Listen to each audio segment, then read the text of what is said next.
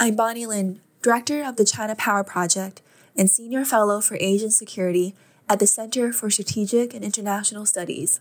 This episode of the China Power Podcast will feature one of five debates we held about China during our 2023 conference this fall.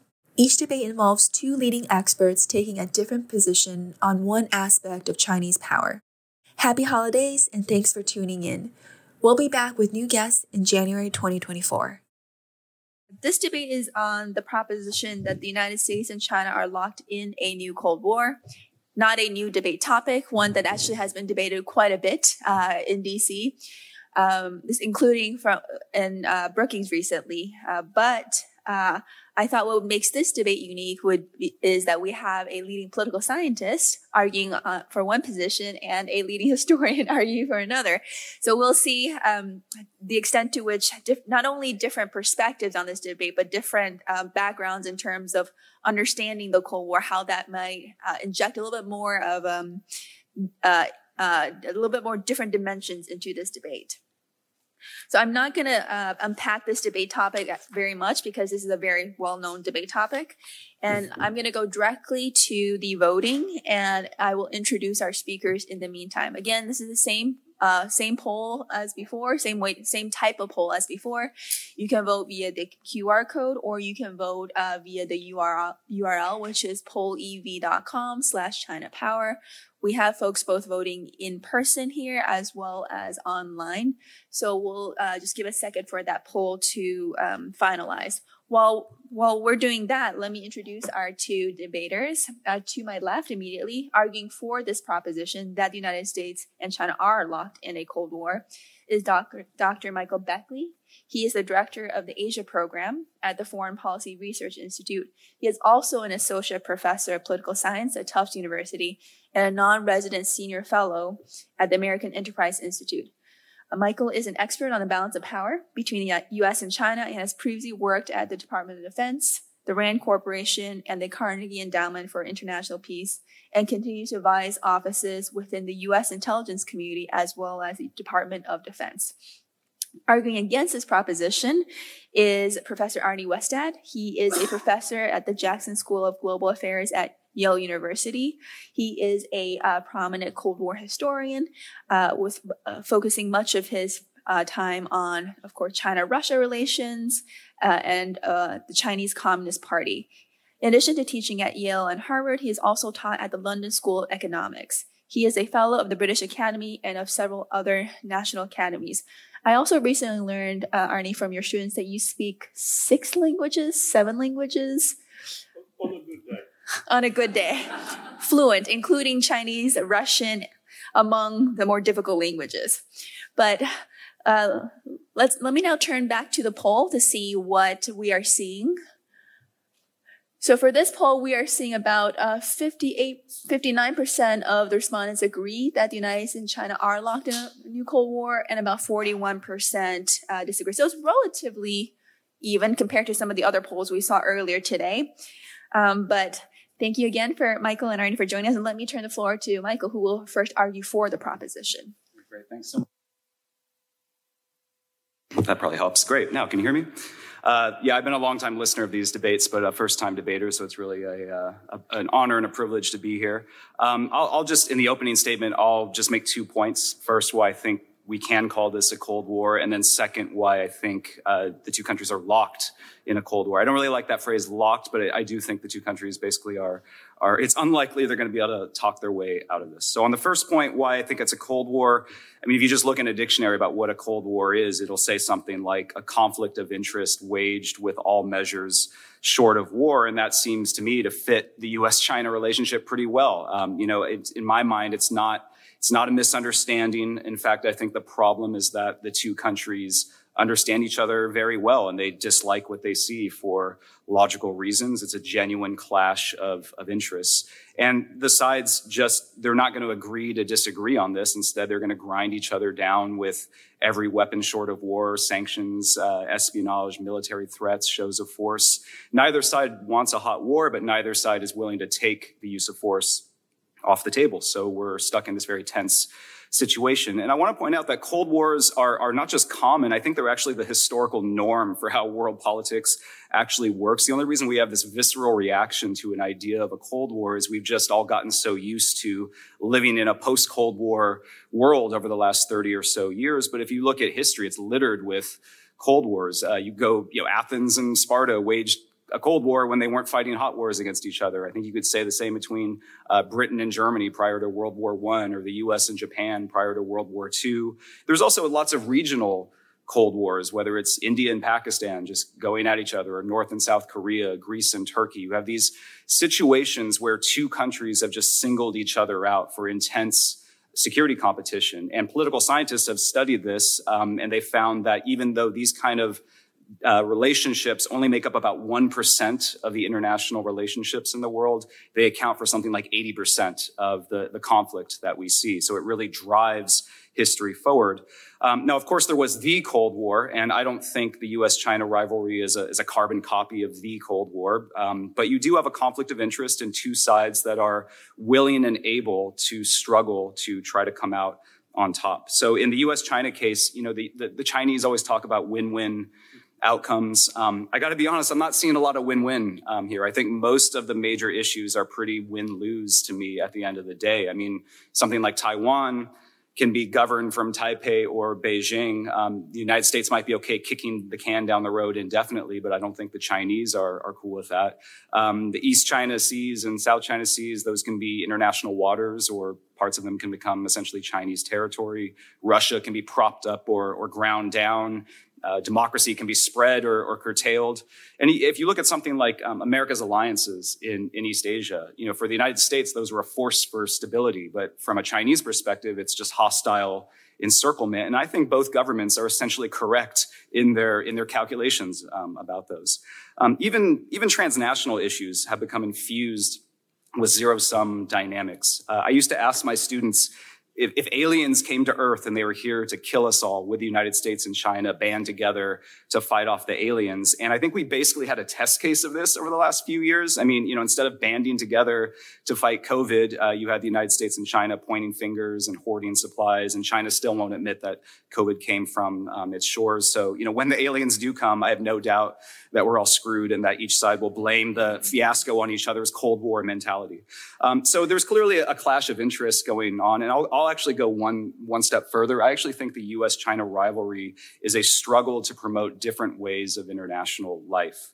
So the, the two rivals hold divergent visions about how the world should work and how governments should relate to their people. So from my perspective, it looks like the CCP wants a world in which supposedly ancient autocratic civilizations really have a free hand to run things within their own sphere of influence, whereas the United States wants to break up those old empires permanently by protecting uh, weaker nations, whether it's Taiwan or Ukraine, so they're not just gobbled up by revanchist empires, and then integrating those into an open uh, trade order. Um, the CCP touts the benefits of a hierarchical well-ordered society that's governed in perpetuity by wise strong men. You have the leaders who are like the parents and the people that are like the children and the children need to obey. And that leads to a more harmonious system. Um, you know, Americans are generally averse to those kind of concentrations of power. And I think the American system, in fact, the American creed is almost directed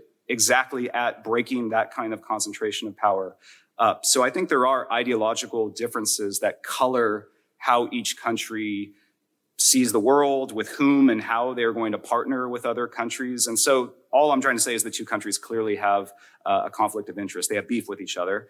And then the second element of, of the Cold War is that they have the will and the capacity right now to coerce the crap out of each other. So they're competing in every single domain of geopolitics. They're beefing up their military forces. They're conducting shows of force. You know, we've got the largest war in Europe going on right now since World War II. But if you go to the Pentagon and you ask them what the pacing threat is, they'll say China, China, China. Um, I think that tells you a lot about the priorities going on here. Uh, they're slapping tariffs on each other, uh, you know, investment restrictions. They're both seeking self-reliance and technological primacy, forming alliances, blocks if you will, against each other. Um, you know, I still don't know what the United States ultimately will call this this lattice work or the variable geometry. We really need to work on our PR. I'm hoping for the Northeast Asian Treaty Organization, just because it would be NEATO as the acronym, but um, there's clearly a U.S. coalition that's being built here. Um, and then on the Chinese side, you know, you have the no limits bromance with, with Putin. You have the alliance with North Korea, Cuba, Iran. Um, my, my good friend and colleague Hal Brands is actually writing a book uh, right now. He calls this the Eurasian fortress, and he's showing how all of these countries are increasingly supporting each other and acting more and more like allies. And that to me looks very much like a Cold War style bloc. Um, finally, you have, I think, increasing political warfare. And the Chinese will say, you know, the Americans have always done this. They've always tried to give us the John Foster Dulles treatment of peacefully evolving us out of our monopoly on power through NGOs and pesky journalists and human rights activists, plus the CIA, the NSA, et cetera. Um, but China also is, you know, spending billions of dollars every year on an anti-democratic toolkit with you know a massive hacking campaign and overseas police stations and bribes for politicians and online trolls. Like i shudder i don't know if there are comments available on this debate but i shudder to to read what's going to be flooding into those comments. Um, so you know the bottom line is whether we think it's a cold war it just looks like the united states and china are acting like it's a cold war and they're throwing themselves into this. The united states talks about a whole of government or whole of society approach. Um, and we need not just a long telegram, but an even longer telegram to win this thing. And actually, it's ironic that Professor Westad, I think, has the best claim to be considered the, the Kennan of, uh, of this, of this Cold War with his foreign affairs article, The Sources of Chinese Conduct.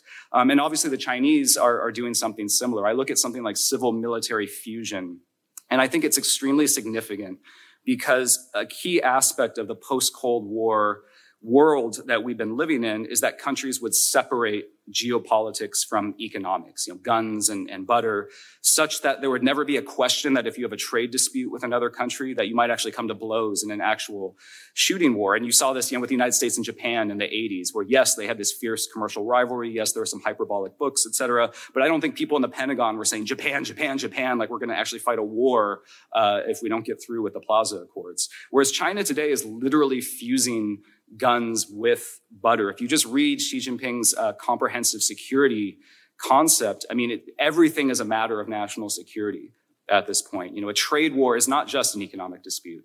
It's an assault on China's comprehensive national power and a possible prelude to a shooting war. And so everything, economics, tech, human rights, those are all just adjuncts to geopolitical struggle. I mean, the Chinese, they're even taking the pandas back from DC, you know, Mei Xiang, Tian Tian, even, even the baby. I love those pandas and they're not going to be here after December. So, you know, point number one is if this isn't a Cold War, I honestly don't know what a Cold War is. Um, point number two, and my last point is just why I think they are locked um, in a Cold War. Um, I, I, just think it's going to last a long time, probably until one side runs out of gas and has to drastically scale back its ambitions. Um, and there's there's four reasons why I think it's going to last. Uh, one is that's just what Cold Wars do. So um, we political scientists uh, will, will, always create a database. It may not be good, but we have a database, and they've they've found that on average these enduring rivalries last for about 50 years, um, and really only end when one side loses the ability to compete, or if the two sides find some common threat that they will ally against. So the Cold War actually had examples of both of those. You had the U.S. and China pause their rivalry to gang up on the Soviets. Um, and then that conflict only ends when the Soviets uh, sort of uh, sputter into stagnation. So today there's no common foe that I'm aware of that's going to unite the United States and China. And so I just think that means we're going to have to wait until one side sort of runs out of gas before you're really going to get a sustained diplomatic breakthrough. You might get some brief periods of detente. But again, the historical record, as I read it, suggests that detentes generally don't last. They're sort of like ceasefires in the context of a civil war, where each side sort of uses it to regroup and reload for the next round of competition. I mean, the United States and the Soviet Union had a detente, but it meant different things to each side. You know, the Americans thought, hey, we've locked in the status quo. And the Soviets thought, we've been recognized as a superpower, and the Americans will now respect us, including our right to spread revolution. And events almost immediately revealed those clashing interpretations the Yom Kippur War, the conflict in Angola, obviously the Soviet invasion of Afghanistan, and then these horrifying nuclear crises. Like the more I read about these 80s nuclear crises, the more I can't believe we're all still here. So, first of all, Cold Wars have historically lasted a very long time. Uh, the second point I'd make is just I think US China, uh, the, the conflict of interests is entrenched uh, each side's interests are rooted in each country's history and geography and its regime type. And so that means they can't just be traded away in some kind of backroom deal between Jake Sullivan and, and Wang Yi or whatever Chinese diplomat hasn't been disappeared yet. And so China's, you know, China's interests, I think in this case have been ingrained by two events, the century of humiliation, you know, where China gets ripped apart by imperialist powers, and then the democratic revolutions in 1989 that toppled communist regimes and almost uh, unseated China's. And I think the lesson that the CCP draws from those is we can never let China be bullied or divided again. And that in turn requires that we relentlessly amass wealth and power. We expand our territorial control and we rule our country with an iron fist. And you see these kind of rationales in Chinese documents. This idea that as a late economic bloomer, we have to use mercantilist methods to climb up value chains uh, to catch up to uh, the West. We're surrounded by 19 countries, so we have to carve out a broad security perimeter that includes Taiwan, swaths of the East and South China Seas, Austria-sized chunks of, of India. Um, you know, and expansion is also a, a political imperative. I think the CCP justifies its autocratic rule in part by basically saying we're, we're, going to make China whole again. We're going to recover lost territories that were unjustifiably ripped away from us. Backing down now would mean surrendering that, that mission and making it harder for the CCP to use anti-foreign nationalism as a source of legitimacy. Um, and so I, I, just don't see Xi Jinping being likely to give any of this up. I mean, he explicitly told H.R. McMaster, uh, we won't give up a single inch of the territory left behind by our ancestors. Now, American interests, I think, are less entrenched, but I still think they're too rigid for a quick compromise. I know many Americans would just love to avoid foreign entanglements, and some believe that can be accomplished just through retrenchment. But I think, uh, at least the foreign policy establishment, um, there's a there's a sort of a, a belief that the chief lesson of the 20th century is that powerful tyrannies can and should be contained early before they've had a chance to overrun their regions, and that in order to do that, you have to maintain strong alliances in peacetime. So, you know, just the basic conventional wisdom. We, we didn't stay in Eurasia after World War One. We got World War Two. We did stay there after World War Two. And we not only won the Cold War, but it ends with David Hasselhoff singing on the Berlin Wall and a piano key necktie as the thing is about to come tumbling down. It's like the most American victory you can possibly um, imagine. So, you know, we can debate whether that narrative is correct. But I think the point is that American policymakers generally believe it. This idea that the existing order serves U.S. interests overall. And so when they see China trying to redraw the map of East Asia, backing Putin, um, they see not just policy disagreements, but really an attack on the order that they believe really undergirds American security. So that's the second reason I think it's going to last. The third is what political scientists call the credible commitment problem, which basically just means it's hard for either side to make concessions without exposing itself to further exploitation. So if China were to ease off of Taiwan, they would have to worry that the island might start drifting closer towards independence. But if the United States stops arming Taiwan, the military balance may shift in Beijing's favor and make an invasion or a blockade or something more likely. Um, if China abandons its industrial policies and does what you know the United States wants it to do, it might cede technological primacy to the United States. But if the United States tolerates Chinese mercantilism, it may hollow out more of the American economy, destroy whatever's left of an open trade order. Uh, you could say the same thing. You know, why is the CCP prop up autocracies? Can it really w- afford to, to withdraw its support from Putin or other autocracies and risk a wave of popular uh, um, uh, revolutions as occurred in 89 and the early 2000s that could inspire liberal activists at home? The United States has similar ideological fears. So the point is just that resolving conflict isn't just about talking to each other. It's not just about guardrails. It's about how do you forge a durable settlement? And that's just really hard to do because concessions that are big enough to reassure the other side are also likely to give that side a big strategic advantage. And it's really hard for either side to convince the other that they wouldn't just immediately seize on that strategic advantage. Uh, the very last thing I'll say very briefly is just the last reason I'm pessimistic is just, um, you know, I look at the history of engagement between the two countries. And it seems to me, even at the peak of friendly US China ties, there was tremendous strategic distrust and competition bubbling under the surface. So, you know, the United States made overtures to China in the 80s, 90s, and 2000s that I think would be unthinkable today uh, you know, fast tracking China's integration into the WTO and transferring weapons to China's military and tech to Chinese firms and quietly encouraging the Taiwanese to maybe think about peaceful reunification and downplaying human rights abuses.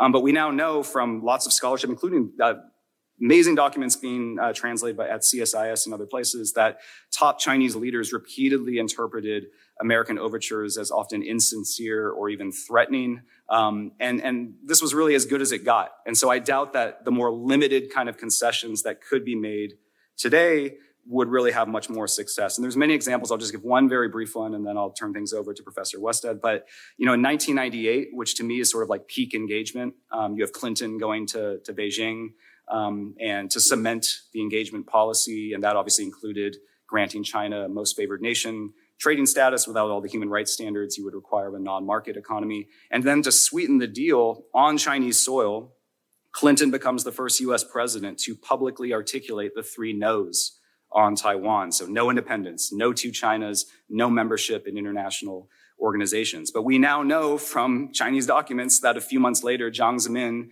gave this internal speech to basically the CCP foreign policy bureaucracy. And he said that Washington's so-called engagement policy has the same aim as a containment policy to try with ulterior motives to change our country's socialist system. It's a political plot to westernize and divide our country and attempt to overwhelm us and put us down. He later goes on in the speech to say, from now on and for a relatively long period of time, the United States will be our main diplomatic adversary. Um, and when you, when you just think about it from Beijing's perspective, I, I think it's understandable because yes, access to American tech and markets is, is lovely, but the United States has a big, powerful, scary military, and it's right in China's backyard. It has an army of NGOs and journalists meddling in China's internal affairs. And American policymakers repeatedly said the purpose of the engagement policy was to liberalize China, which basically means putting the CCP, or at least ending its monopoly um, on power. And so, you know, the CCP doesn't want to self liquidate.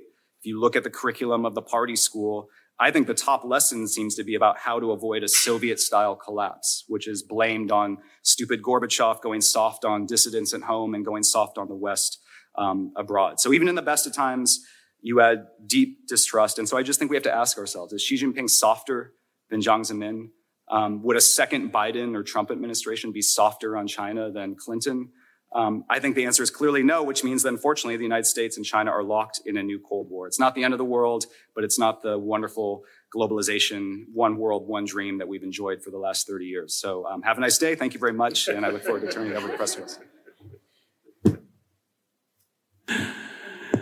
Thanks, Mike. Thank you, Ronit. Also, thank you for inviting me here. Um, so the question is about whether the United States and China are locked in a new Cold War. And I think the real problem we had with that discussion, and some of this came out in in Mike's statement. Not that I disagree with everything you said. I probably even agree with the majority of it. Um, but the problem is that we end up in an incredible conceptual confusion about what we can learn from history when we identify what is happening before us now as a new Cold War. Because it isn't just any Cold War. I mean, you can take that concept and you can stretch it so that it really becomes any conflict, right? What we are thinking about is the US Soviet Cold War. Uh, that's what everyone has in mind when we are thinking about the parallels that we can draw with the US China relationship today. And that's what I'm going to be arguing against. I should also say, before getting into the substance on this, at one point where I do disagree with Mike and disagree with a number of the political scientists of different persuasions who have worked on this, is that uh, Cold Wars are a normal or habitual part of international systems. When Cold Wars of the kind that we saw in the US Soviet Cold War, a bipolar Cold War system on a global scale, global here meaning the known world, are actually very rare. And they almost always end in cataclysmic war. Right? Um, there aren't many of them. I mean, for those of you who study Chinese history here, think about the Song and the Liao. I mean, that could be seen in a way as a, as a lasting Cold War, which, which ended, interestingly enough, with the two exhausting themselves and neither of them taking over the known world. They, they were both defeated by, by outside forces. Uh, you can think about England and Spain you know, in the, in the late 16th, early 17th century. Other than that, uh, there are trends, I think, in, in, in a broad, uh, in a broad um, direction uh, that make international systems either unipolar or multipolar. And I think it's very important to bear that in mind. History doesn't repeat itself automatically based on what the last great international system was. Um, very often it comes out, as we saw after 1945, we saw after 1918, in very different ways from what the immediate past seemed to point in the direction of. I would postulate that that's what we are seeing now. This is not in any way, of course, saying that there isn't a serious conflict between the United States and China, and that there is a conflict that could end in much worse ways than what the Cold War between the United States and the Soviet Union ended in. And it's important to bear that in mind. But if these kinds of terms are going to have any meaning for us, particularly in policymaking terms, you know, when we try to figure out what we're going to do with this problem, then we have to be a little bit clearer, in my view, of what kind of animal we're looking at, rather than saying, well, this is another Cold War because the US Soviet conflict ended up being a, a 70 year um, uh, Cold War. So, what are the differences? Now, to me, one big difference is that this conflict, this rivalry between the United States and China, is not ideological in the same global sense as the Cold War, and now I'll be using the Cold War shorthand for the US Soviet Cold War, uh, was during its heyday. I'm not denying that there are different ideas. I think Mike is entirely right when he is saying that on the Chinese side, the preference is towards autocracy. On the US side, it is towards, towards democracy. But China is not out to do what the Soviet Union wanted to do, which is to revise the global international system in the direction of a very distinct, specific Marxist Leninist ideology. In other words, postulating that the world can only be saved long term if it becomes like the Soviet Union. That's not the Chinese agenda, at least not now. China is a communist dictatorship, but a very different communist dictatorship than the Soviet Union was. Uh, it's much more interest based. It's much more oriented towards nationalism rather than internationalism. Uh, it's oriented towards getting more for China. And it's been pretty good at doing so and will continue to be pretty good at doing so. Does it want to overturn the global system in terms of how it works, the global markets, the, the international framework that has been set up? I don't think so, at least not at this point. But it wants more for China within it. Second point China is a part of the global market economy and has been now for almost a generation.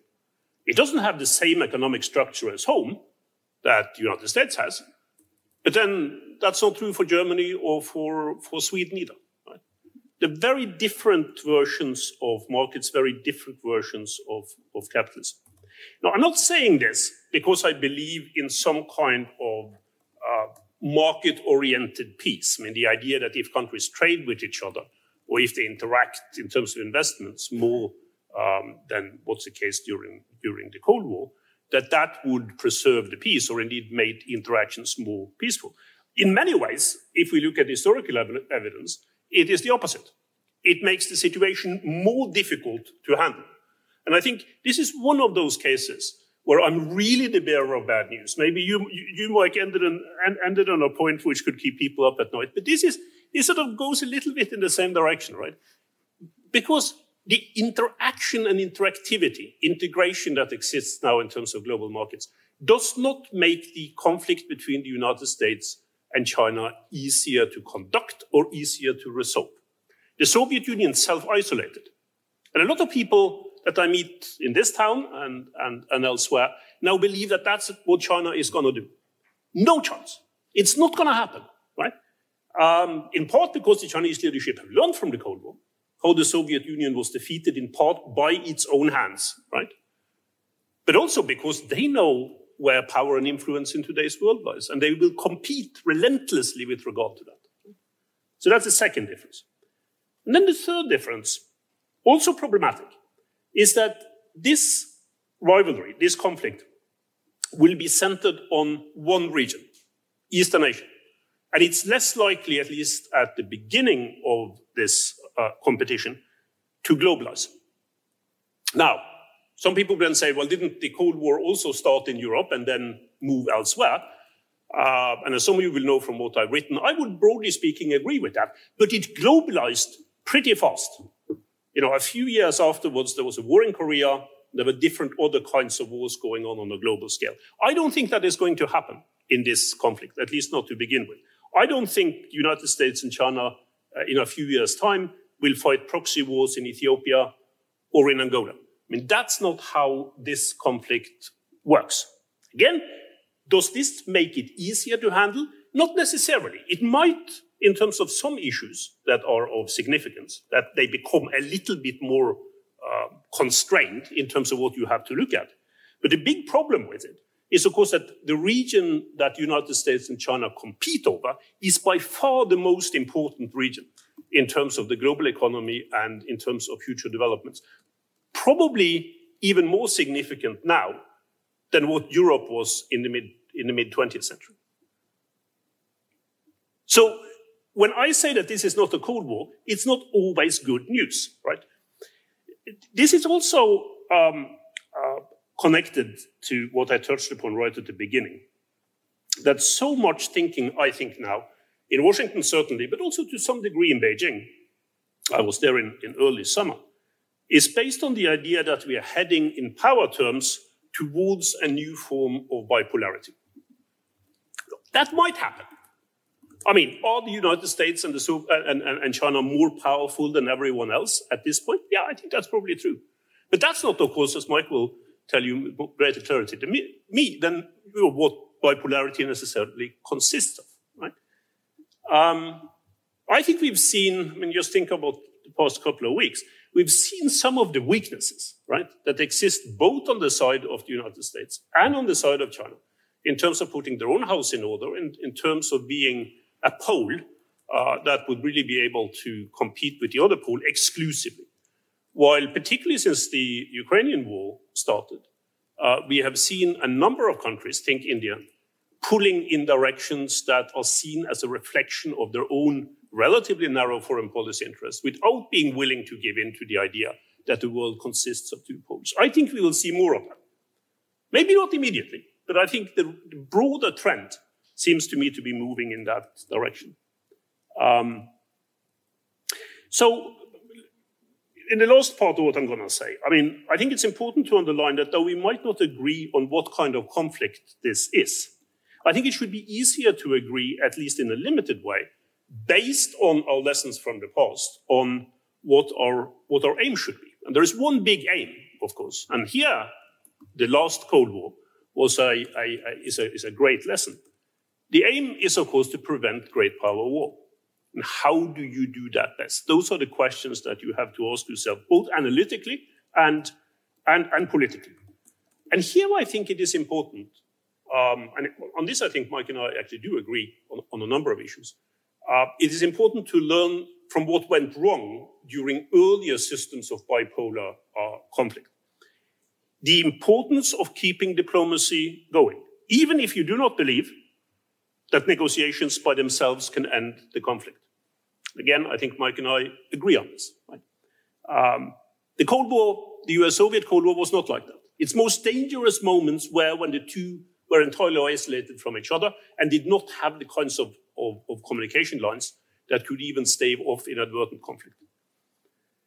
But then one also has to ask the question, what does the United States want to achieve within this key region, Eastern Asia? And by Eastern Asia, I mean a world from India to Sakhalin. Um, what the United States wants to see is, of course, security for itself and security for its allies uh, within, the, within the region. What does China want to do? That's also very clear to me. It wants to gain predominance in Eastern Asia. That is the Chinese agenda and has been for almost a generation. Now, that, that's not new. I mean, it's something that, that came up as the Cold War came, came to an end. So how do we handle these two obviously conflicting uh, directions in terms of what the world's two most powerful states want to, want to achieve? I think on the US side, it is indeed essential. And on this, I am no dove. Um, that one prepares strategically and militarily to prevent that China becomes predominant within this vital region. I think that's good for the United States. I think it's good for the global system. And I think ultimately it's also good for China itself. I think while doing so, and more needs to be done in order to get to the point when that is even possible. I had a long discussion up in New Haven with, with Bridge Colby yesterday, and this was one of the points where we actually agreed. Yeah. One can't just proclaim that this is a huge foreign policy problem, a strategic problem, and then not try to deal with it in military and strategic terms. Again, lessons from the Cold War with regard to this. But also, of course, seek limited arrangements where possible. On the global economy, um, it was interesting that, that Bridge and I actually agreed on some of these issues. It's very important not to make China feel that the United States' aim is to prevent China from becoming a richer society at home. Right? Because if we do that, then the idea is that the strategy that we have against China is an all society strategy that you cannot get out of. Um, on climate change, of course, on disaster prevention, if we can. Um, these are limited fields, but they are important fields. Right? Will we succeed in doing that? I don't know. Should one try to do it? Most certainly, yes, because the alternatives are much, much more dangerous. Finally, and I'll, I'll, end with this one as we have a little bit of time for, for, for discussion. I said that we should not be seen, that the West should not be seen, the United States should not be seen as attempting to prevent China's rise in economic and, and social terms. I also mean sort of preventing normal trade relations, preventing normal technology interaction. But there is an other side to this issue, which I think is important. And that is not having as a main part of one's strategy to seek regime change within China itself. Because this was part of the problem of the US Soviet Cold War, which really could not end from an American perspective before the Soviet Union ended. China is not going to end in that way, right? Uh, when China is no longer communist, it's still going to be around. And my history teaches me that it's going to look quite a lot like what China does today? Because it has for a, for, for a very, very long time. So accentuating that, which sometimes comes through the emphasis on, on ideologies, on ideologies that are necessarily in conflict. Uh, peace that cannot be had without ideological change on the other side. Might have been counterproductive even in the case of the Soviet Union. Now, that point, I agree, is debatable. On the Chinese side, I do not think it's going to work at all. And I don't think the kind of China that would get through that kind of strategy is going to necessarily be a better China than the one that we're dealing with today. And I say that as someone who deeply regret the direction that a country that I've been involved with for more than 40 years now have taken uh, since the early early 20 teens towards more autocracy, towards people being afraid of speaking out, um, towards the pressure on, on minorities, etc. But we have to think about how we avoid war and how we conduct a sensible foreign policy. And I think those are the things that we need the conceptual terms to deal with. And in this case, to me, that is not the Cold War. Great, thank you. Um, so we let's let's go turn to rebuttals first um, from both of you before uh, having more of a discussion then opening up to Q and A. Maybe Mike, before um, or as part of your rebuttal, it might be useful to clarify what is your definition of a Cold War because as Arne said, it seems a bit more expansive. And actually seemed to me very similar to an enduring rival. So it would be great if you could uh, clarify if there's any difference in your mind between a Cold War versus the state of just hostile relations between two uh, enduring rivals, or I guess one pair of enduring rivals. So I think a Cold War just has those two elements. You have a clash of vital interests, so it's not like a misperception by the two sides. They they see each other clearly. And second, that they're just willing to use every coercive tool in their arsenal short of outright attacking each other. I think that's that's basically it. And the difference between that and an enduring rivalry is just enduring rivalries also will include periods of hot war. It's you know just as like in the database, but there's also long periods of Cold War. And I think you know so Cold Wars are often part of enduring rivalries, but enduring rivalries also contain hot war elements that obviously are not part of, of Cold War. Um, just, you know, I, I, agree with obviously much of what Professor Westad has said. I would just, I'm just going to make maybe three points, um, address this idea that the ideological dimension of this current Cold War is not uh, what we saw in the past. The second, this idea that it hasn't globalized in the way that uh, the global Cold War, as some might call it. Um, is taking place, and then finally, what to do about it. You know, should we learn the lesson from the previous war that diplomacy is necessary and guardrails? I generally agree, but I have some caveats um, on that.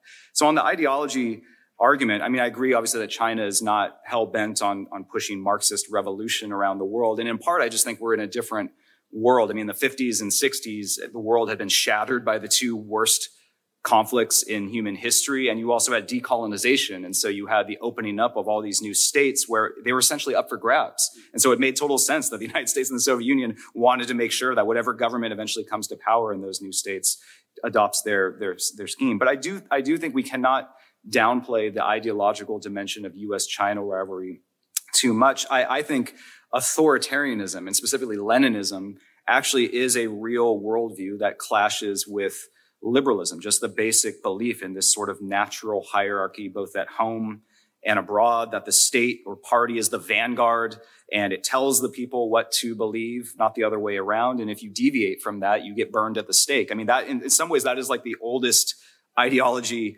in the world. It's as old as, as time itself. And liberalism is a sort of a radical challenge to that. It says, no, the government should be of the people, by the people, for the people. And no, you don't have a divine right to rule. No, we don't need a vanguard party telling us what to think and what to do. Um, and you know, if, if ideology is is not that big of a deal, I, I don't think the Chinese anyway have really gotten the message. Again, those documents that CSIS, et cetera, are, are translating really emphasize the need from a Chinese perspective for what ideological unity, ideological discipline and rejecting pluralism and what they call historical nihilism. This idea that anything could happen as opposed to the party knows exactly where we're taking us towards this utopia. And I mean, if you just look at what Xi Jinping has saying, I mean, the oft, I, I, um, I want to kind of read part of this quote because I think it is, it is telling just that when he's talking about why did the Soviet Communist Party collapse, he says an important reason is in the ideological domain where competition is fierce repudiating Lenin, repudiating Stalin. It means to wreak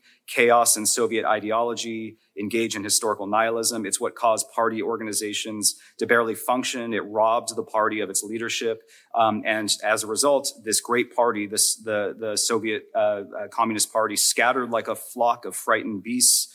The Soviet Union shattered to pieces. And he says, this is a lesson from the past. And so he's saying we have to learn from this, which means emphasize the ideology. Um, and again, you know, not to talk about aliens too much, but if you were an alien and you came to Earth to, to kill everybody and you just looked at the existing geopolitical conflict and you saw on one side the United States and it's the core of, of the US coalition is our liberal democracies. And on the Chinese side, most of that crew are authoritarians. You, you'd probably suspect something is up in the ideological sphere that that's not just a coincidence. And to me, it just makes perfect sense because I actually see foreign policy as basically how countries make the world more amenable to their way of life. And if you're, if you're the CCP, you naturally want there to be more autocratic states because they are less likely to sanction you for your human rights practices. Um, and more importantly, your people aren't going to be looking at them as a great example of a thriving liberal democracy and start thinking, hey, maybe we should have that here within China. And I think the reverse is true for the United States. And to me, I just think both sides' actions aren't fully explicable unless you take ideology into account. You know, the, the overseas police stations and the massive uh, propaganda, um, and even something like Hong Kong or, or, Taiwan from the CCP's perspective. I mean, why spend so many resources here? Yes, Taiwan's this unsinkable aircraft carrier, but I think it's also just the specter of an alternative Chinese system that really scares the CCP and something they want to snuff out lest it um, undermine their legitimacy. Or for the United States, you know, is Ukraine really a vital interest of the U.S.? Well, maybe if you think about it in the broader context of a liberal order that the United States wants to uphold. So I think ideology matters.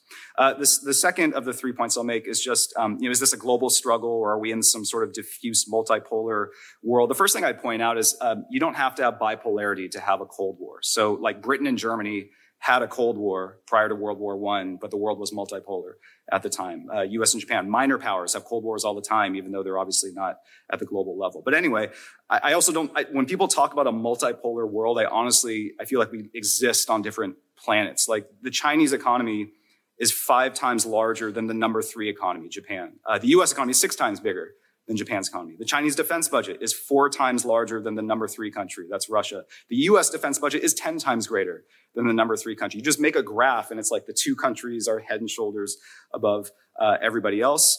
Um, so I think the only way to, to say that the world is multipolar is to define multipolarity as any situation where anyone beyond those two countries have an independent foreign policy of any kind and aren't just vassals of the two countries. By, and by that standard, the Cold War was a multipolar system. You had the non-aligned movement. You had communist China swinging back and forth between the two Cold War superpowers. The French, uh, OPEC, um, you know, so I, we've never lived in a world where other countries will just do whatever the two are. But I think we can still talk about those core blocks that seem to be forming around the United States and China. The last point I'll make, um, I, I, largely agree with Professor Westad. You know, diplomacy is, is necessary. It's obviously necessary, should continue. Um, uh, uh, uh, I, I, but I, am just to what end though? You know, we have to talk, but but what what are the terms that we're talking about? And as far as I can tell, um, you know, a lot of happy talk is not going to currently bridge the chasm in the terms that the United States and China are seeking. The United States seems to be offering China the, to get the Japanese, German, and French treatment. Like you have to give up your dreams of imperial revanchism and being this great global power, but in return, you know, you get access to Western markets, and uh, your hated historical rival Japan will remain pacified. Your people will grow rich, but Xi Jinping just doesn't seem interested in that. He's not a hedge fund manager. He cares much more about geopolitical power than maximizing his, his GDP growth. And, and the Chinese terms, you know, okay, Taiwan reabsorbed. Uh, the East China Sea and South China Sea, we're going to control swaths of that. Uh, the American military needs to pull back and get mostly out of East Asia. We get to subsidize our, our and pollute as much as we need to for our development. That's our right and we will tolerate no dissent both at home and abroad. And if we have to build re-education centers and herd minorities into them, that's what we're going to do. I mean, like, you know, I'm, I'm not okay with those terms. and so some, some, the, those that would advocate sacrificing aspects of the existing order, um, I think we should, the United States should be doing the opposite. Yes, talk to the Chinese, but the terms that should be offered are you have to compromise your super ambitious revisionist aims and if you don't want to do that, then we're just going to accept the fact that the global order is not going to revolve around a tight US partnership. And that's okay. I think this is this, you know, I, I love Cold Wars because I just think they're way better than the alternative of a hot war. And I just don't think the kumbaya, we're all going to get together and talk our way out of this is, is possible at the moment. And so that's ultimately what we have to settle for. So again, on a happy note, turn it over to the professor.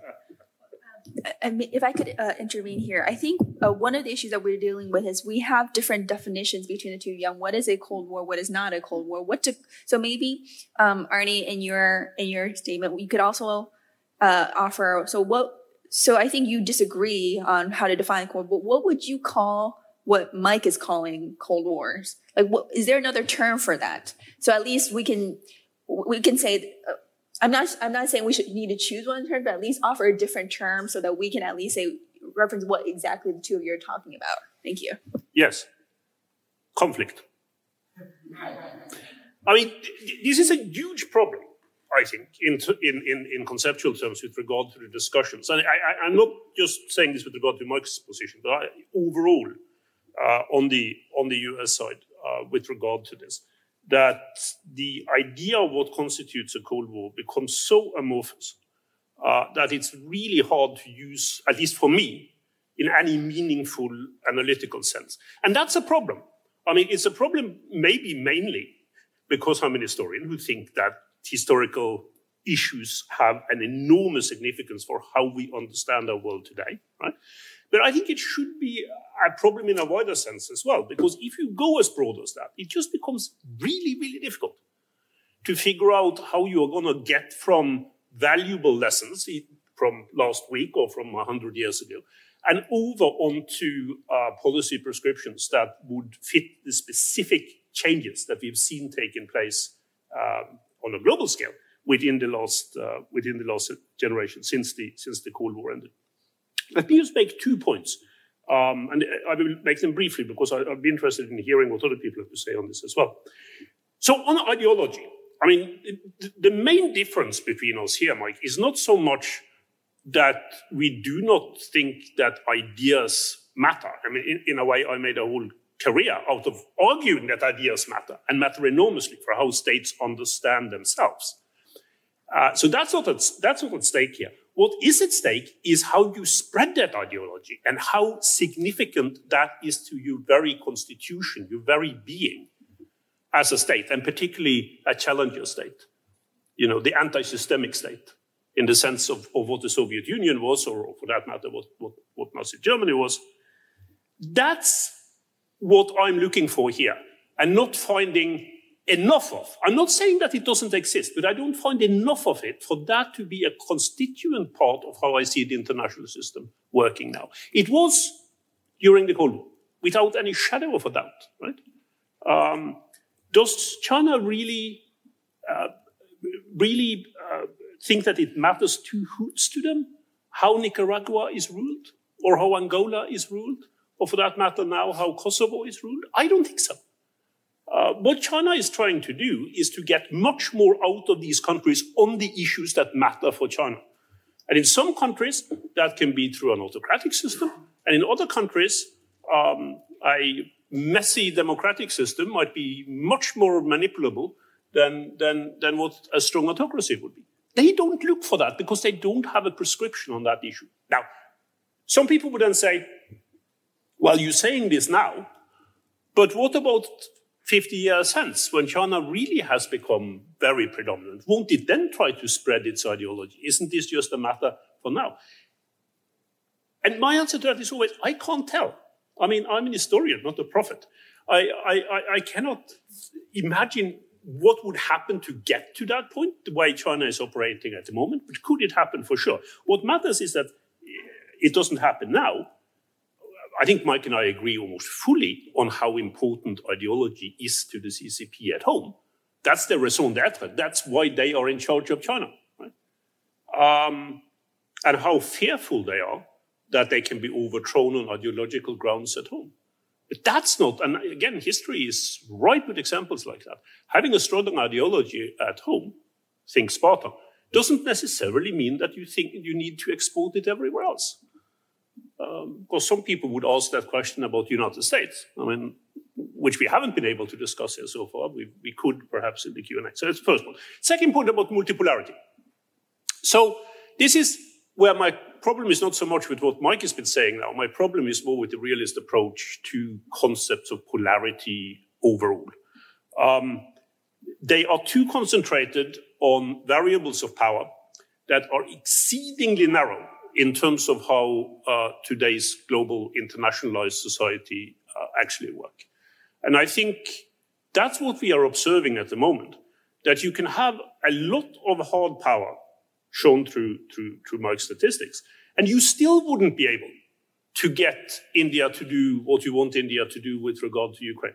Or you couldn't get South Africa to do what you want to do with regard to China, right? The reason for that is that the world has changed in terms of how power definitions actually work, right? Um, but it also has something to do with global prestige. I mean, during the Cold War, in two different worlds, the United States and the Soviet Union had immense prestige in terms of what they could do to the world. They envisaged the future in ideological terms and set the world in that direction. Their adherents in other countries believed. Does the United States and, and China work in that respect globally today? I doubt it. Or at least I see very little of it when I, I visit countries outside of those two countries themselves. Great. Um, so I'm going to actually push our two very talented scholars to uh, try to not come to the same definition of Cold War, but at least clarify more exactly your different different definitions. So maybe um, I think I think, Mike, I, I think I understand your definition a little bit more because it's relatively expansive and it covers a bit. But I think what I want to press Arne is what would you call what Mike calls a Cold War? So, for example, Mike gave examples of when those periods of Cold War are. Uh, I think, Mike, you gave one example of. One second, let me go back. Uh, I think you gave a couple examples of um, Britain and Germany before World War One right? What would, and then I, of course, Mike also calls the current period a Cold War. So what would you call the current period? I think part of the issue that we're having is we don't have another conceptual term, right? We have hot war, we have peace. What is the, what, what, what would you characterize? Are there terms from history or political science literature that you could use to characterize what we have here that's not a cold, that's not a Cold War? So should I go first on that one, Mike? Is that okay? Yeah, and then we, because that makes it a bit fairer. I, I think So I, I, I was not just quipping when I when I said conflict. You know, I mean, I, I do think that if you have a concept of Cold War that goes as far as saying that Britain and Germany, prior to the outbreak of the First World War, were in a Cold War with each other, it's very hard for me to see which conflicts are not Cold War. So then Germany and France would be in a Cold War with each other as well. Um, Austria Hungary would be in a Cold War with an enormous number of uh, their neighbors. Uh, to me, the concept loses its use in, in analytical terms if one stretches it that. This is, I mean, these conflicts are normal state behavior. I don't have to tell a realist that states rival. That's what they do, right? That's that's what they are there for. But not all of these rivalries are Cold War, are, are Cold Wars. Uh, for me to to see something as a Cold War, and I think this is where we differ, it has to be uh, enduring, so it has to last for a certain period of time within a relatively stable international system. It can't lead to great power war sort of in the middle of it, because then it's obviously not a Cold War, it's a, it is a hot war. Um, and it has to have some elements in it that the two poles, the two uh, countries, the two states that are carrying out a Cold War against each other, center on each other uh, to a higher extent than they center on you know, the rest of the, of the international system as a whole. Um, I, am not saying, by the way, and I think that's important, that bipolarity is a necessary component of all Cold Wars. But if you look at it historically, it's pretty predominant. You know, that, that's one of the curious things about this. So that's what I would say. It, seems, Arne, that you're actually creating a ladder in which rivalry is is below Cold War. Mm-hmm. Um, but it seems, uh, Mike, what you're defining is you're defining rivalry as a state of the, the relationship between two countries. And rivalry, as you said earlier, had both periods of Cold War and Hot War. So you're defining, yeah. you're using different terms differently. So that's why I think we're a little bit talking past each other. But, but, but could I just say on that, that, I, I mean, to me, Cold War is a very specific kind of conflict or rivalry. I mean, if that makes it a little bit easier to understand, of which there are many different kinds, right? Many different types of, of, of rivalry and conflict. But the natural state of relationship between uh, great powers is, is rivalry and conflict. And just to be clear, if we were, for example, to use the other Cold War examples that might give, would you mm. would you say that what we are in now with the United uh, between the United States and China is comparable to um, prior to the World War One period, or some of the other examples? And and as you know, Bonny, I, I, I have written about that quite recently. I mean, I, I see a world coming into being, though it is a gradual process, that reminds me much more of the world prior to the First World War than it does of the US-Soviet Cold War at any stage. Mm-hmm. Uh, so if you really need something to keep you up at night, that's that's that's that's probably the definition that would do it. So the two you actually agree a lot more than you disagree. I, I, I, think we agree on the basic definition. I just think that the United States and China meet that that definition. I mean, I just see it. It's not just a conflict; it's a protracted zero sum rivalry that spans all spectrums of, of statecraft. So it's not just a one off, like your ship accidentally bumped into my ship and now we're going to have a spat on it. It's not just focused in a particular domain. So we have an economic competition, but we don't really compete militarily. It's, it's across the board. And then it's also sustained. So um, you consider each other your chief long term rival. It's your pacing threat. So for example, the United States obviously does not consider Russia anything other than an adversary right now. But the Cold War is between the United States and China because both of those countries view each other as the ultimate long run. It's like the final boss in the, the video game. It's like the one that you're keeping your eye on, even if you're not actively waging a conflict, um, a hot war against them at any given time. I also think these things just then, because they're protracted, they feed on themselves. So you get a history of bad blood. You get a sort of Hatfield and McCoy dynamic going. And that also just makes this distinct from just like if you imagine a bunch of billiard balls, you know, uh, bumping into each other, you know, this is a realist analogy. You know, some they're, they're going to have conflicts when they bump into each other, but oftentimes you get these two that just seem to always want to ram into each other. And I think that's what separates this Cold War dynamic from just the kind of uh, run of the mill conflicts that you'd observe among many other countries. And, and, Mike, I wanted to also draw a point that you made in passing, but I know is quite critical in your foreign affairs article, which is that I believe you said earlier that Cold Wars are stable right? And you you tend to prefer them compared to other types of wars. Not that, uh, Mike, you prefer Cold Wars in general, right? yeah, I, I, feel about it the same way I feel about getting old, which is it stinks, but it's better than the alternative, you know. So it's like uh, we just got to go with it. Um, no, I mean I think uh, they're, they're, certainly not stable. In fact, the vast majority of these, almost all of them, end in a catastrophic mm-hmm. hot war. And so that's why when we look back on the Cold War, it tends to be in the pejorative, like, yeah. oh, we got this Cold War mentality. I actually think we should be giving some credit to people in the Cold War. Yes, many mistakes were made, killed millions and millions of people, but there was no hot war between the United States and the Soviet Union. And it, I mean, if you'd asked anyone in, say, July 1950, or um, or pretty much any time in the 20th century, in, in, in 1983, you know, in November 1983, do you think this thing's going to end peacefully, and not just peacefully, but that life expectancy, like the world will be getting steadily better throughout this conflict, even as the two superpowers are competing. That life expectancy will go up in general around the world.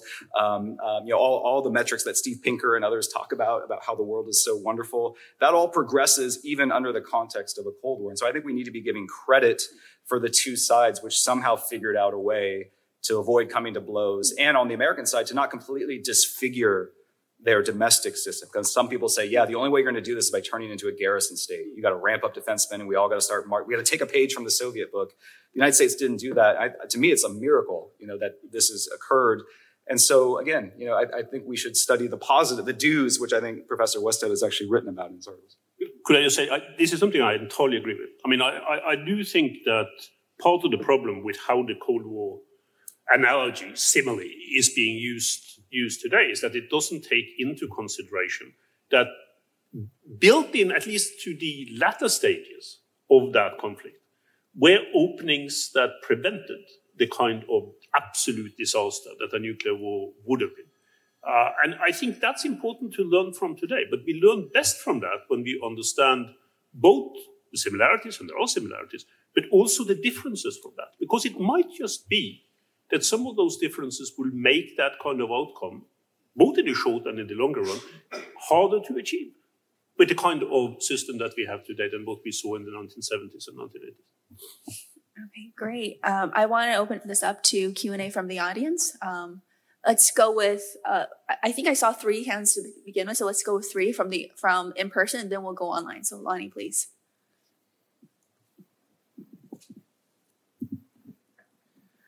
So I'd like to um, pull the string a bit more on this question of is this an ideological conflict?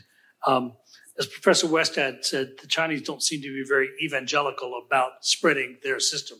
They don't necessarily trust anybody who is a democracy, but they don't oppose people because they are democracies.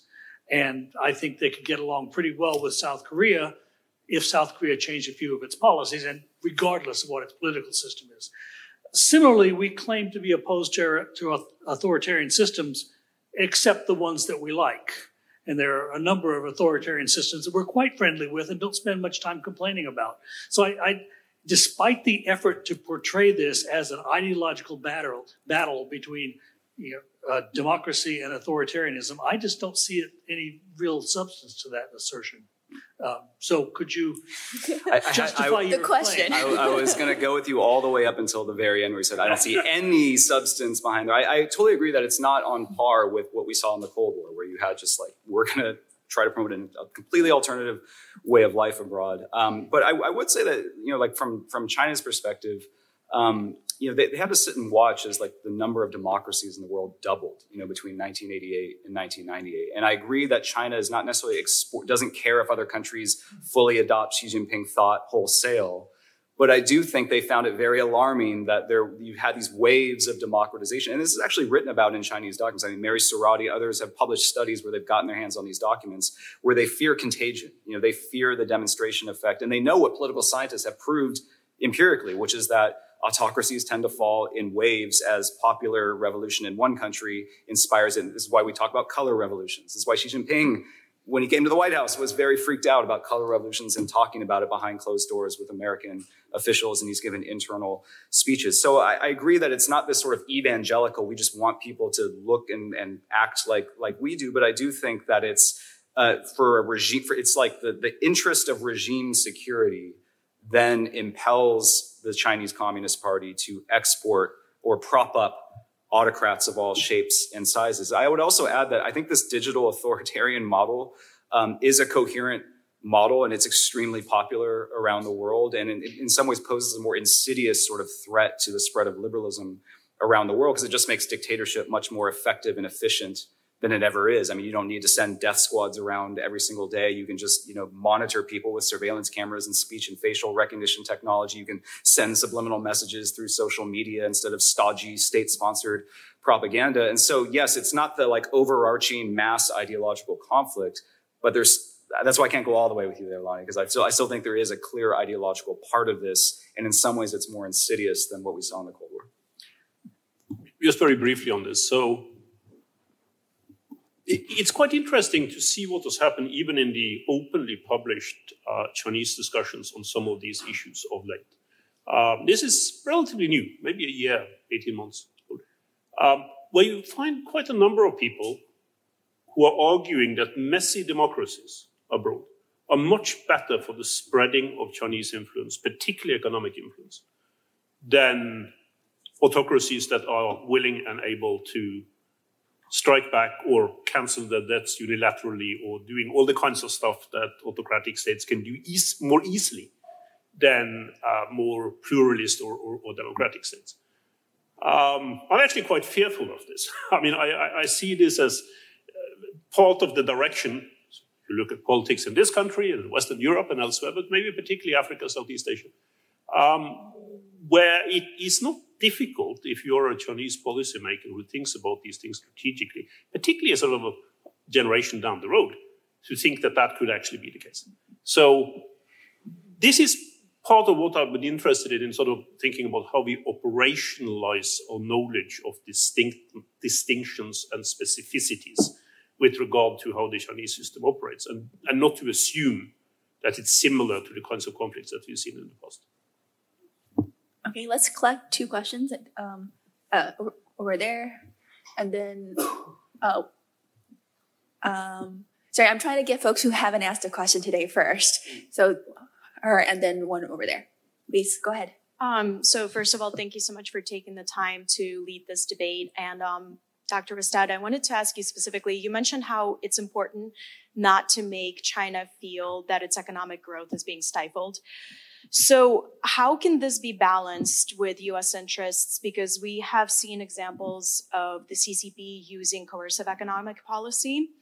And also in some specific industries, such as semiconductors and then leading to Huawei, that can also be specifically against our security interests. So, how can we, you know, deal with issues that are very gray area? Because Huawei claims to be a completely private company, but we have found a lot of connection between them and the CCP. The Chinese government is passing data laws that make any sort of telecommunication companies be beholden to disclosing data.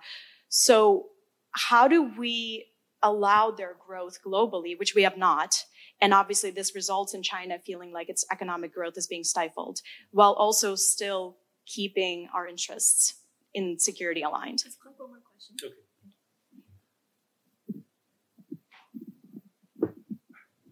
Uh, thank you. My name is Kensuke Abe from uh, Marubeni Corporation, Japanese private company. So uh, I just want to add uh, some terminology question. Uh, so obviously we are hearing the both uh, both U.S. and China government officials said uh, they don't seek uh Cold War and they don't they want to seek coexistence. So, but obviously you don't buy you don't buy this argument. But so I want to ask, so, uh, is there any possibility to seek the, seek, uh, coexistence, coexistence despite of the, uh, Cold War, uh, relationship? And, uh, uh, one more question is um, so do you think that China is the, uh, uh, existential threat for the US? Okay, great. I think your question um, was uh, more directed at Mike, right? Okay, so please, uh, Arne or Mike, whoever wants to go. You want to start on the, uh, the okay? Yeah. So I think I think we could actually do, do it that way and, and split this split this up. So the first question is a really good question, and it's a very hard one to answer But if you use historical precedent on this, I mean, not just on the US side, but going back to the period before the First World War, um, the best answer, not a fully sort of fulfilling answer, still an important answer, is by using common sense. Right? The COCOM regime, so the export uh, control regimes, there were several, with regard to the Soviet Union, were not perfect during the Cold War, but they worked pretty well. Uh, we can't repeat that with regard to China because China is integrated in the global economy in a way that the Soviet Union never was. But it does teach us some things about how we can distinguish between keeping normal economic interaction going and protecting what is important for our own national security. Right? Um, so I do think it is possible to come up with a policy where we are not seen by common Chinese, ordinary Chinese, as conducting a full-scale war against their economic future. And I think it's, it's vital that we are not seen as that. Whatever we think about the need to prepare for a possible military conflict with China, we do not want that. We do not want the Japan prior to the Second World War. We do not want Germany prior to 1914, where these were widespread ideas in the population at large. Right?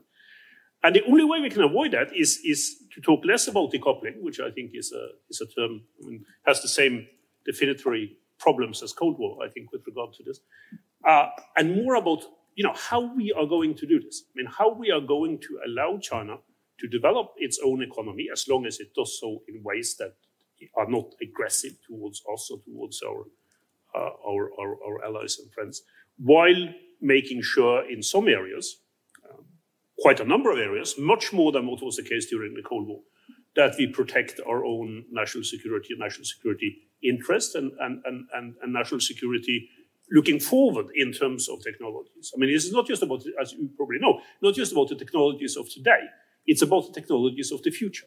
And that is what is going to matter on, on this. I'm not saying that this is easy, but I think it is uh, the direction that we have to move in because the two extremes yeah, are not going to serve anyone's purpose.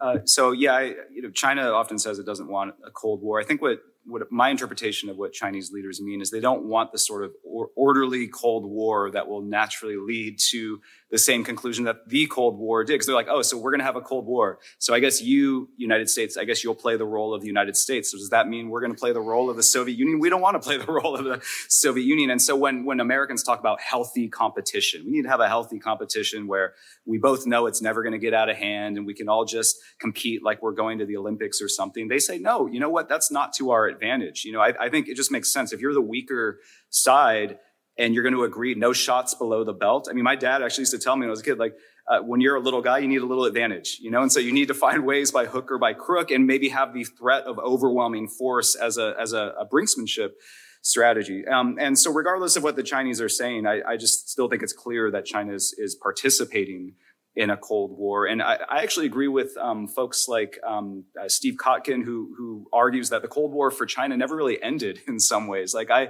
I see it as China, you know, we, we temporarily paused the rivalry with the Americans to vote the Soviets off the island. But now that that's taken care of, now it's open season again. I mean, we always knew this day was coming. You know, the Chinese used to talk about this 20 year period of opportunity to kind of hide and bide. And they were actually very prescient because right at the end of that 20 year opportunity happened to be the Trump administration and like this heightening of US China tensions. And you just see it's like all the, it's still the Chinese Communist Party still got eyes on, on Taiwan, still an ally of North Korea. Um, and, and now that I see China pushing decoupling, you know, from the United States um, and the West through its dual circulation policy and building up this military fortress in, in East Asia, regardless of what uh, Chinese diplomats say, it just seems very clear to me that they're participating in what I'd call a Cold War.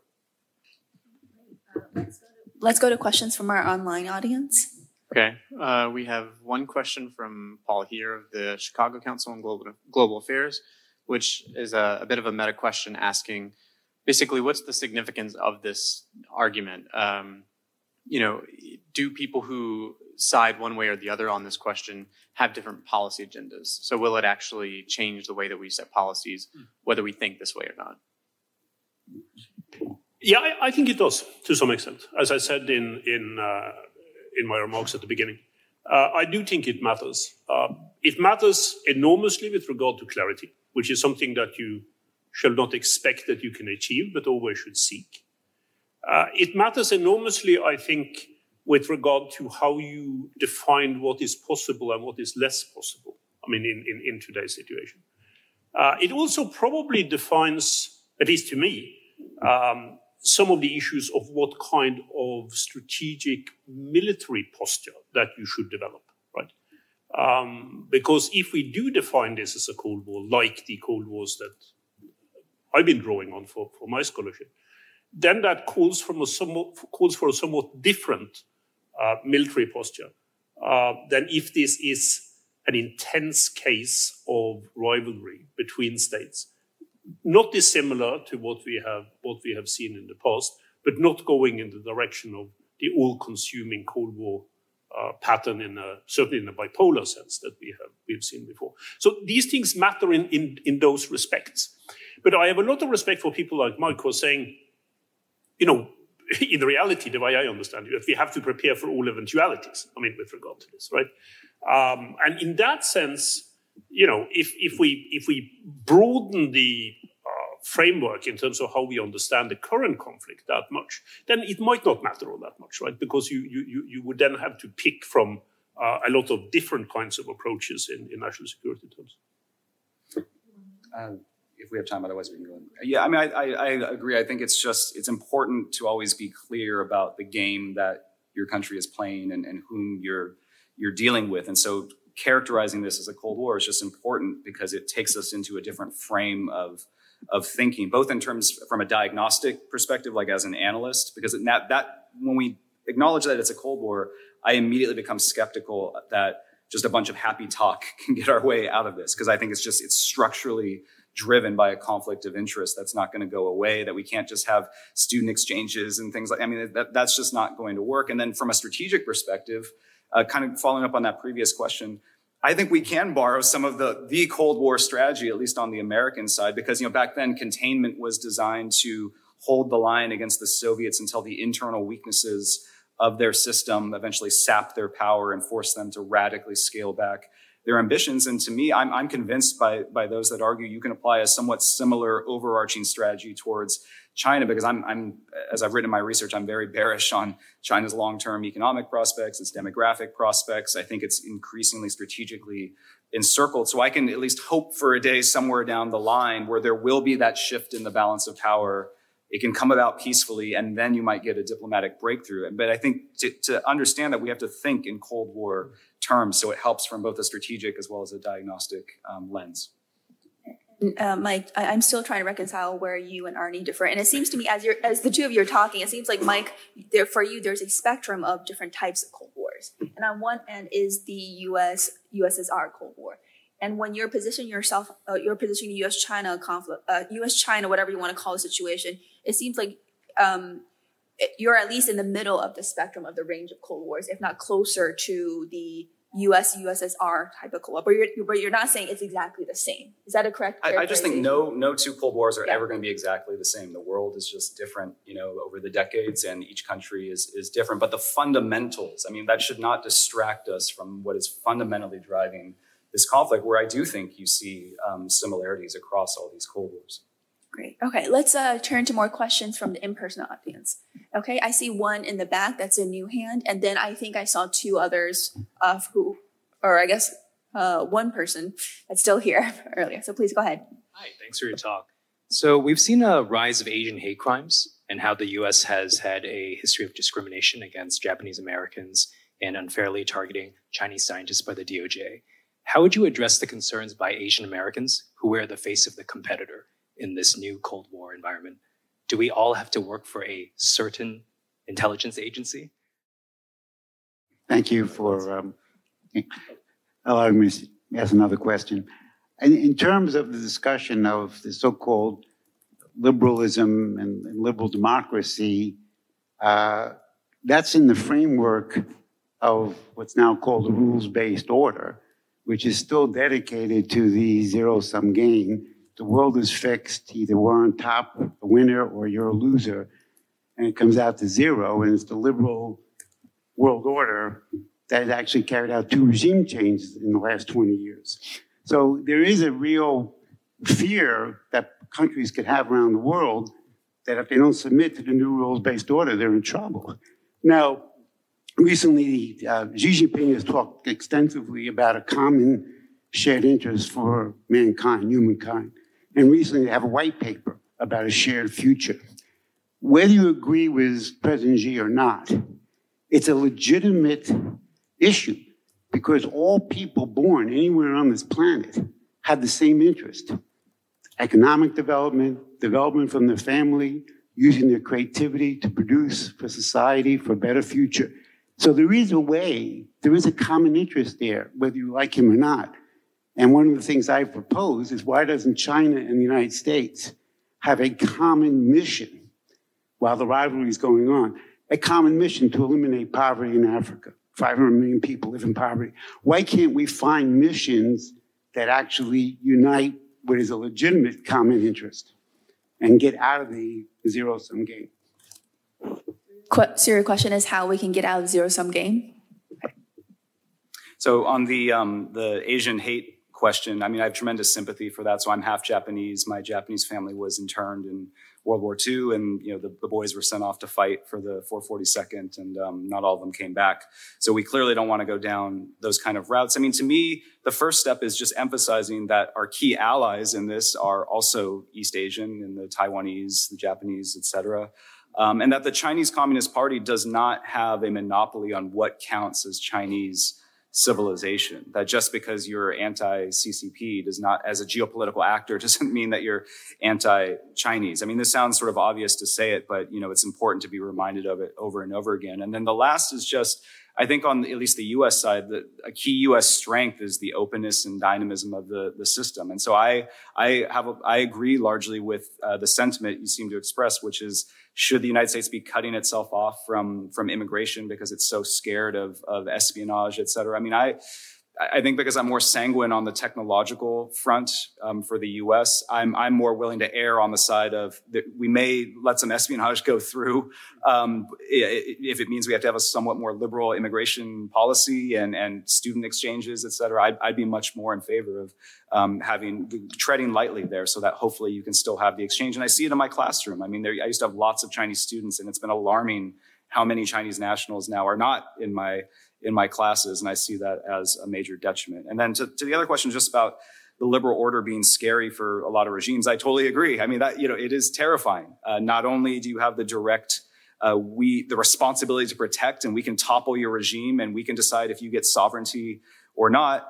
Um, but you know, there's also the the peaceful evolution. I mean, the Chinese saw what happened to Gorbachev. They saw what happened to Ceausescu. You know, I mean, it's like this this order is terrifying if you're an autocrat. Um, and so to me, this just is part of the reason why I think there's an ideological component. I, I share your perspective that maybe the global, the, what we're calling the global South or sub-Saharan Africa in particular might be able to reap some benefits, but I don't think it's going to come through a cooperative endeavor between the United States and China. My best hope is for a sort of space race dynamic where each side is trying to win hearts and minds across developing countries and they get to reap the benefits because they're getting aid. It's like when uh, parents get divorced and they lavish aid on the children to try to buy their love. I mean, it's perverse, but maybe it'll lead to some good outcomes um, and hopefully not the proxy wars um, and contests we saw in the Cold War.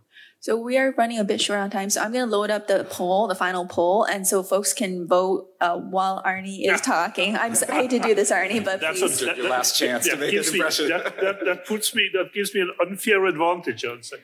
Yeah, it doesn't actually, because on this, I think we agree fully. Um, I'm very concerned about uh, anti-Asian um, hate crimes and resentments in this country and elsewhere. I've seen it on campus. I think it is really, really problematic. I think not enough is being done with regard to this um, in terms of simple justice um, uh, issues, but also in terms of the image of this country abroad, right?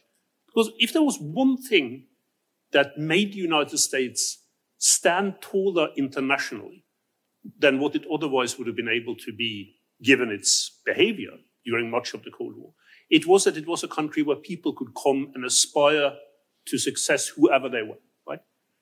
If we start moving away from that because we are now competing with people who come from one specific country that happens to have a lot of people who would like to come and study or live in the United States, we are throwing away perhaps one of the most important lessons of how the Cold War was won. uh, in, in the end. And then finally, on this issue of, of uh, where we are with regard to um, what China wants and what Xi Jinping expresses, I think one of China's biggest weaknesses today comes out when you sit down and you actually look at what Xi has to say for how the world is going to work. And you find that he says nothing that is new whatsoever, right? A lot of people around the world are asking themselves, well, if China then has risen, what kind of world order is it really looking for? But you can study Xi Jinping's thought in and out, and you would never be able to discover that, right? Now, ideas matter in this respect as well. And I think that is really, really important, right? And this is why China does not have an advantage. China can say that it wants everything good for, for all people, but especially for China. But that's not a strategy, right? That's not a world order. Uh, it, it's at best something that is said in order to put, to, to, to, to put other people at ease with what China stands for, rather than a program for the future. And this is one of the advantages I think the United States has had over China, and I hope that will continue in the future. So I want to thank both of our um, leading experts, a political scientist and historian, for engaging. And I, I think we haven't resolved how to how to define Cold War. We still have two different definitions, so I'm not exactly sure how to interpret the debate results, to be honest, because people are going at it with different definitions. But I do see some change, so I think that would meant that we had a productive discussion. So thank you again both very much for coming, and for both of them, they had to travel from out of town. So let's please give them a round of applause.